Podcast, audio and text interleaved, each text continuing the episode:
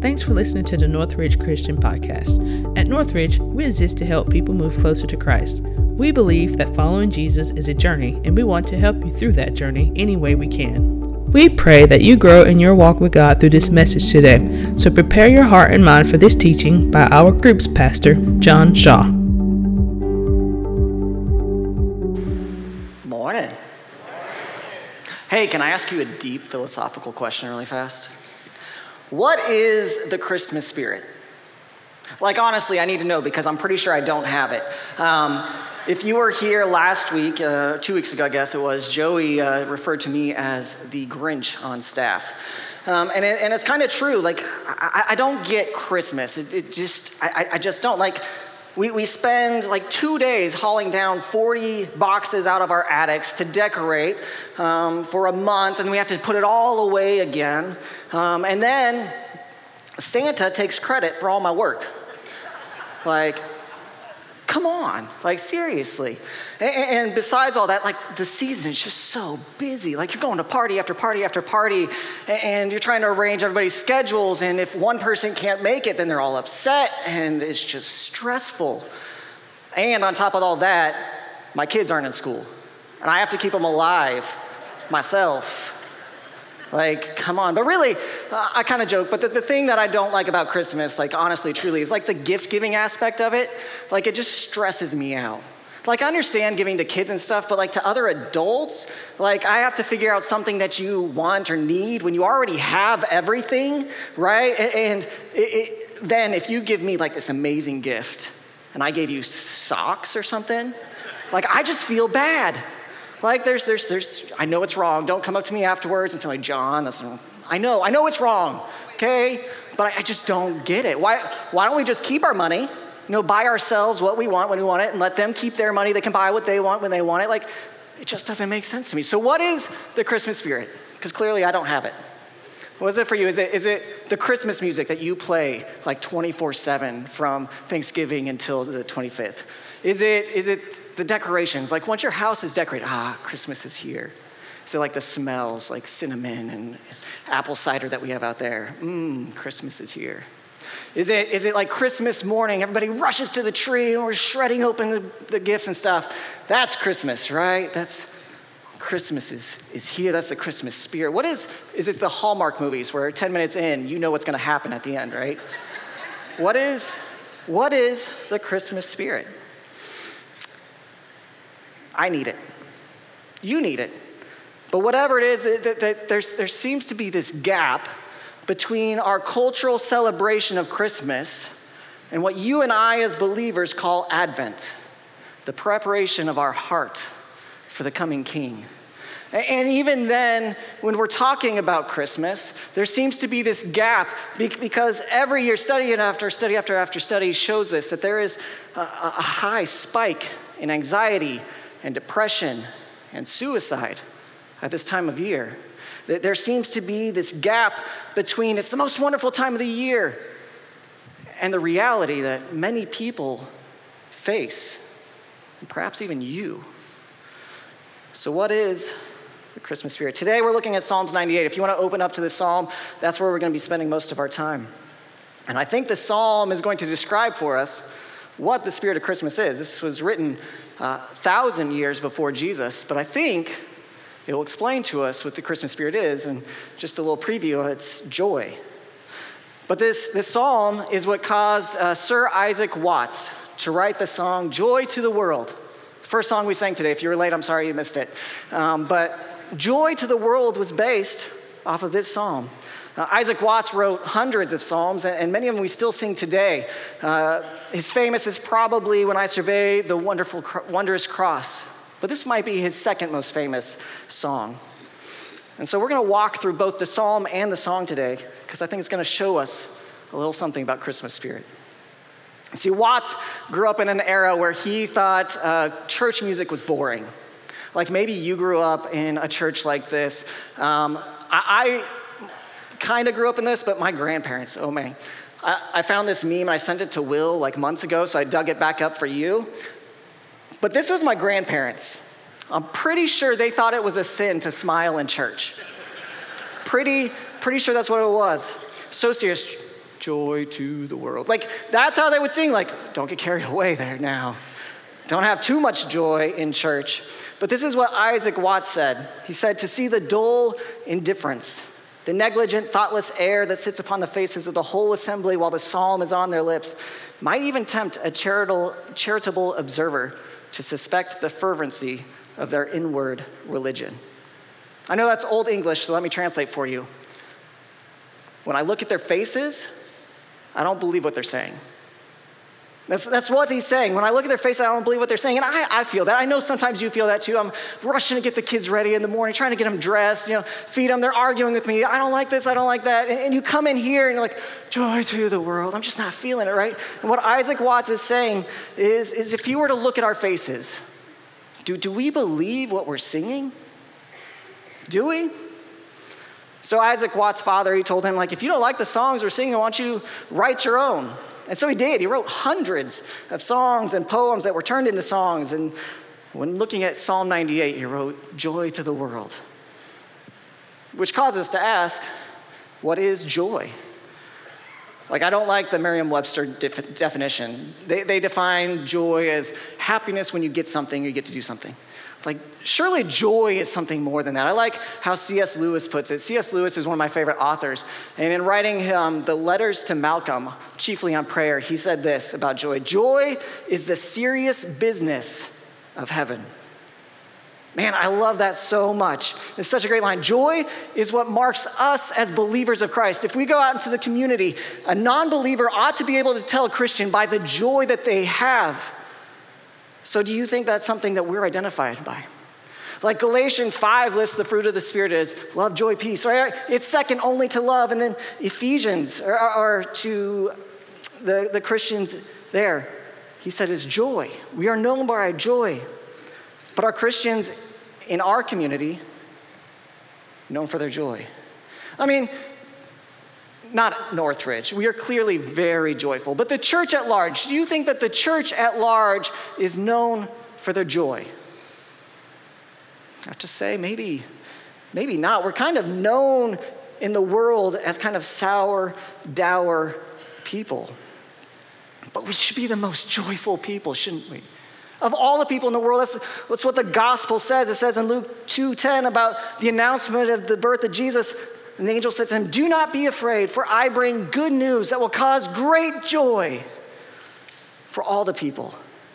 The gospel, the good news, brings joy to the world. So, this first statement, joy to the world, should make us ask a couple of questions. First is why should we have joy?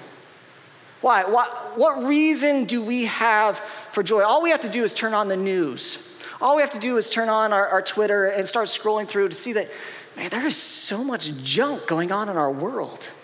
There's division and there's strife and there's anger. What, what reason do we have for joy? As the song says, it's because the Lord is come. We have joy because the Lord is come. And, and that seems like bad grammar to us. The Lord is come, has come. No. See, what Isaac Watts is saying is the Lord has come and he will come. He is come. He is here.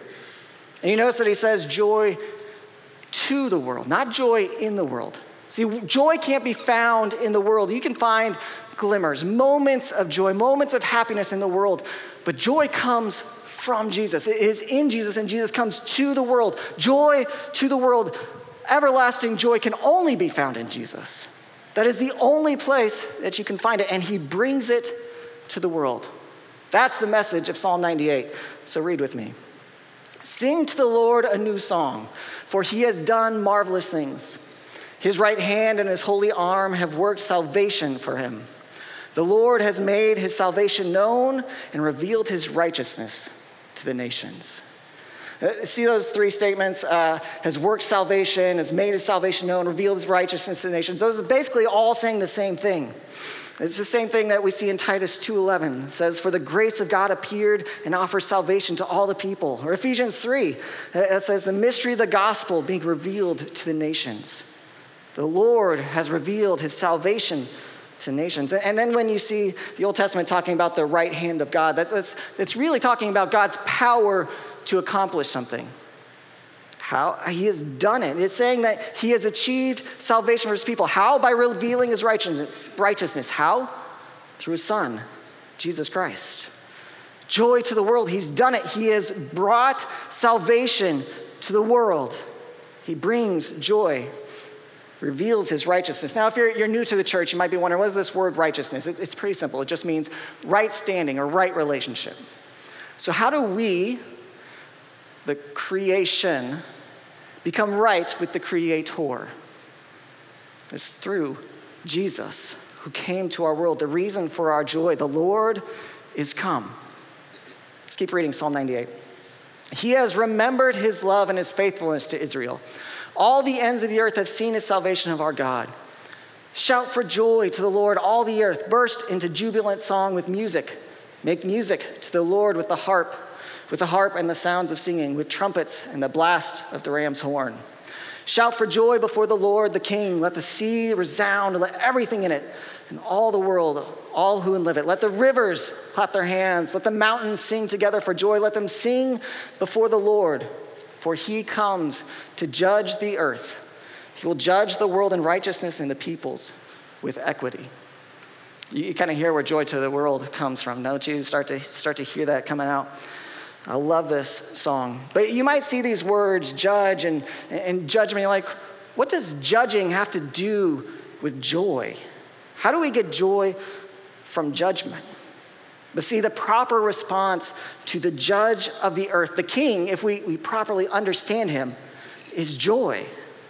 The reason for our joy comes because he makes salvation known, judge the earth with righteousness and equity. He'll do it right once and for all, that which we could never do with all of our human understanding and our technology, we could never get right. Just, just, just think of any time a judgment is handed down by a court. What happens?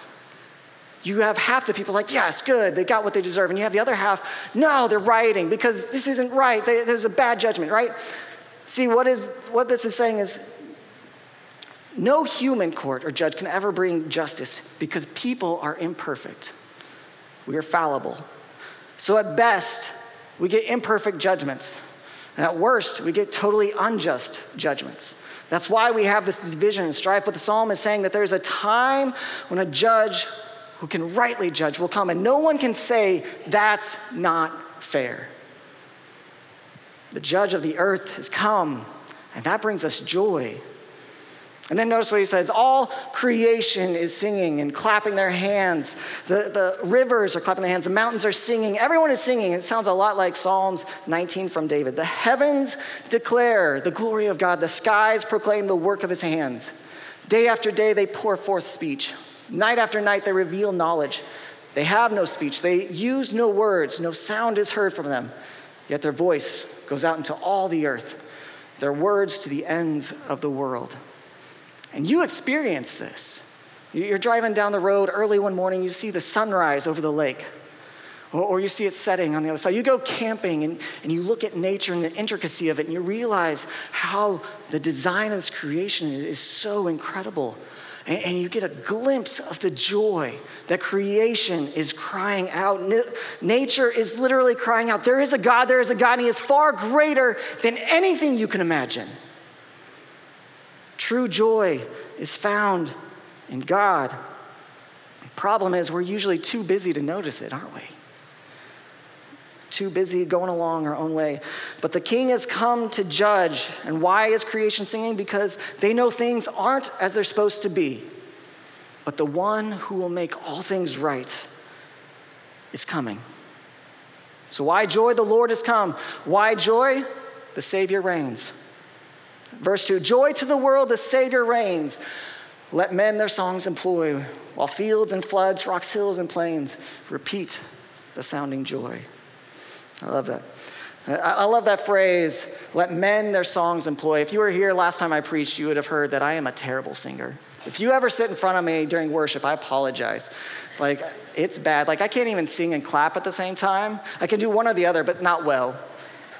But even I have a song to sing with my life. Your life is meant to be lived as a song of praise to God. The trees are doing it. The rivers are doing it. The skies, the hills, the mountains, they're doing it. The difference between us and them is that we've been given a choice in the matter, and most of the time, we're just not doing it. Joy to the world, the Savior reigns. We join our songs with the song of creation because it is, knows that there's someone powerful, loving, kind, faithful that is in charge. And some of you may be thinking, well, wait a minute, if, if the Lord reigns right now, then why does it not seem like it? Why does it feel like everything's messed up? Does that mean he's doing a bad job? And the message of the Bible is that the, Jesus, the King, does indeed reign, but we, all of us, have rebelled against our King, rejected him, and there are consequences for this. The Bible calls this sin, but he will finally come to set all those things right. But we're living in this in between time. We see this in Hebrews 10. But when the priest had offered for all time one sacrifice for sins, he sat down at the right hand of God. And since that time, he waits for his enemies to be made his footstool.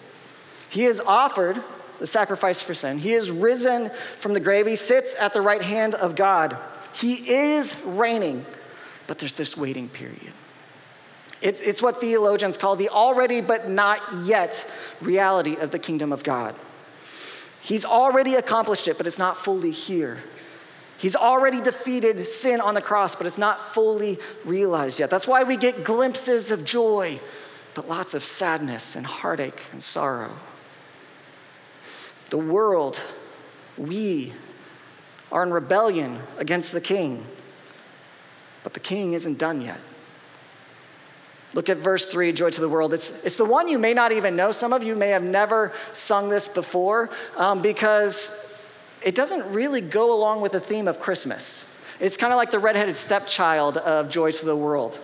Um, we didn't sing it this morning either. This says, No more let sins and sorrows grow, nor thorns infest the ground.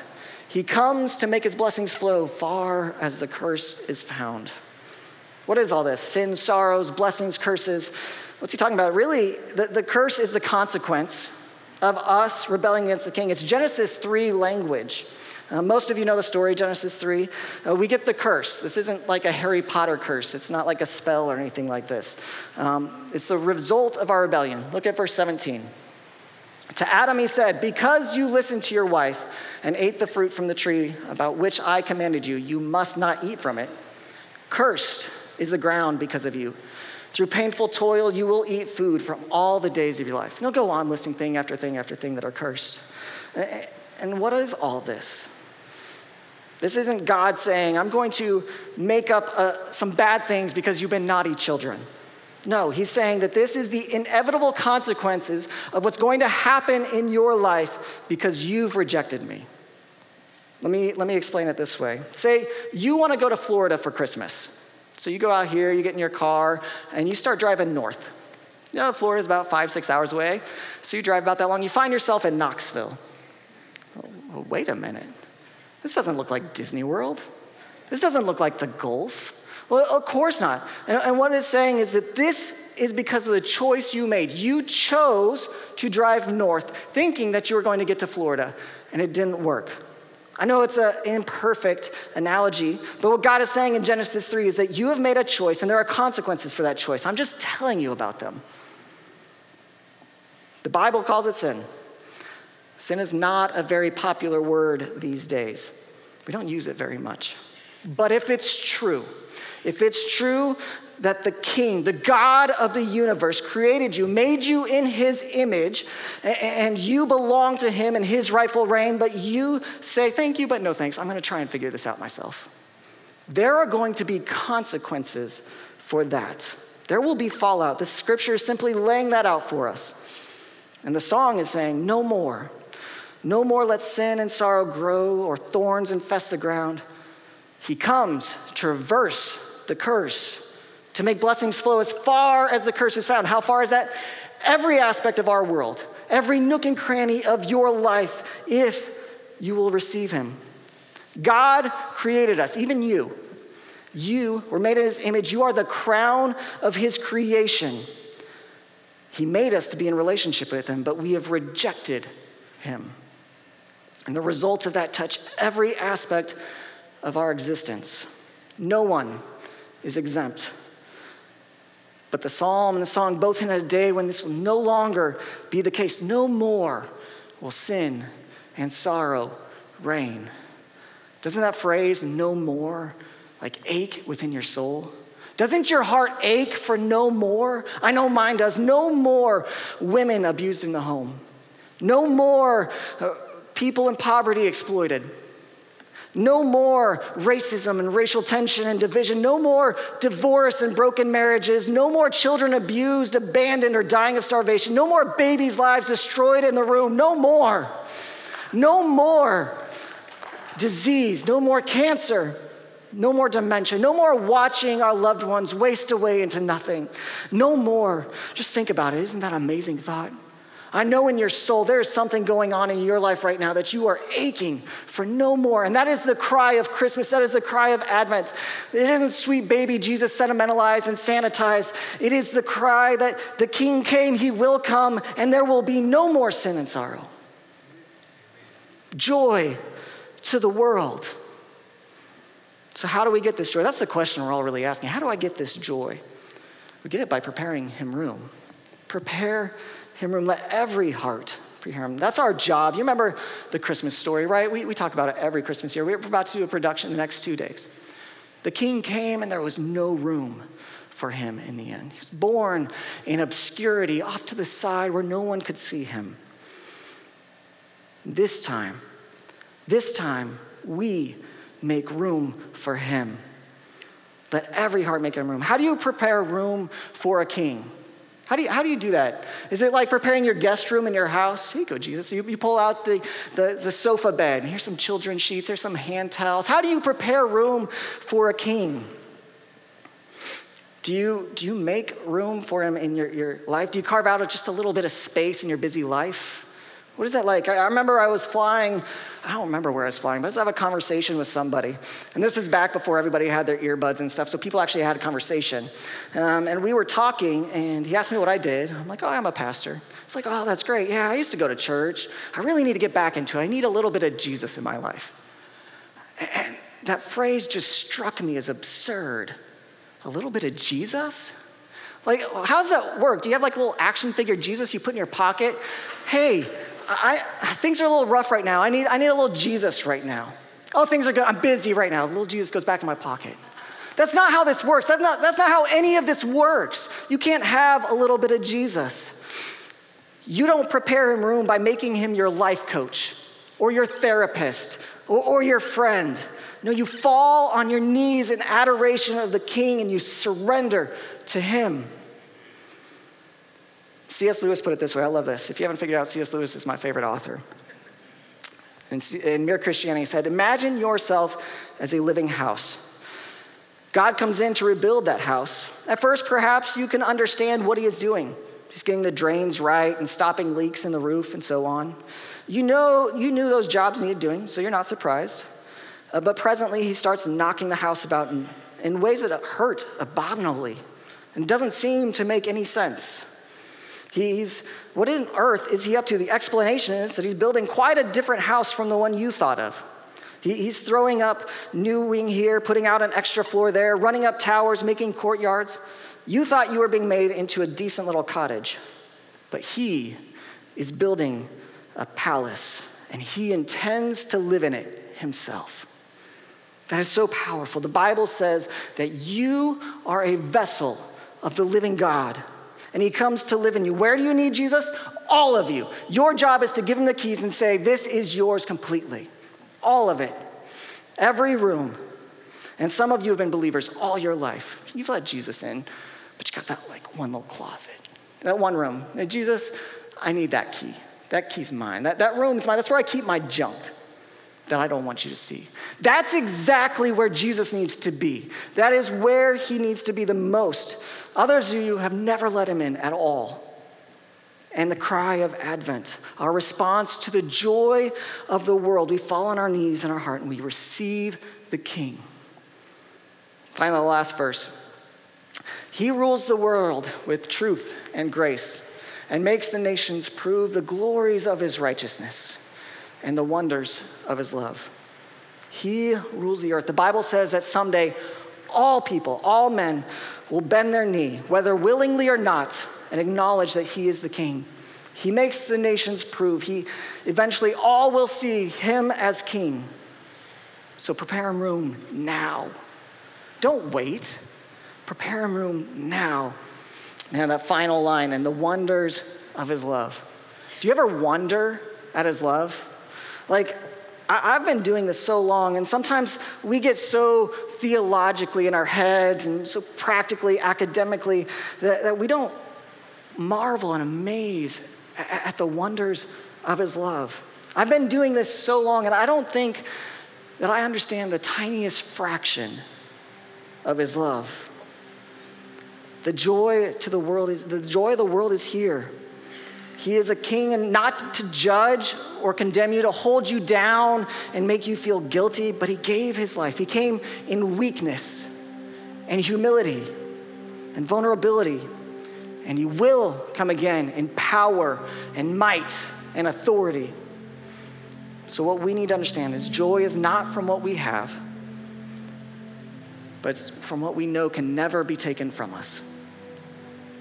That's our sermon in a sentence. The Lord is come, so make him room. Then, then and only then will you experience true joy. That is our Advent job. That is what we are doing this Christmas. pray with me. God, this Christmas we come to you. We say, We we acknowledge that you are the King, the judge of the earth. And so we say, Here are the keys. All of us is yours. Do as you wish with us. God, whatever may come, the, the stresses of this season, whatever may come, we acknowledge that you, you are the only source of joy. And we celebrate that. It's in your name we pray. Amen. Thanks for listening to this message. You can keep up with what's happening at Northridge on your mobile device through our Northridge Christian app. If you have any questions about Northridge, you can contact us at info at northridge.online.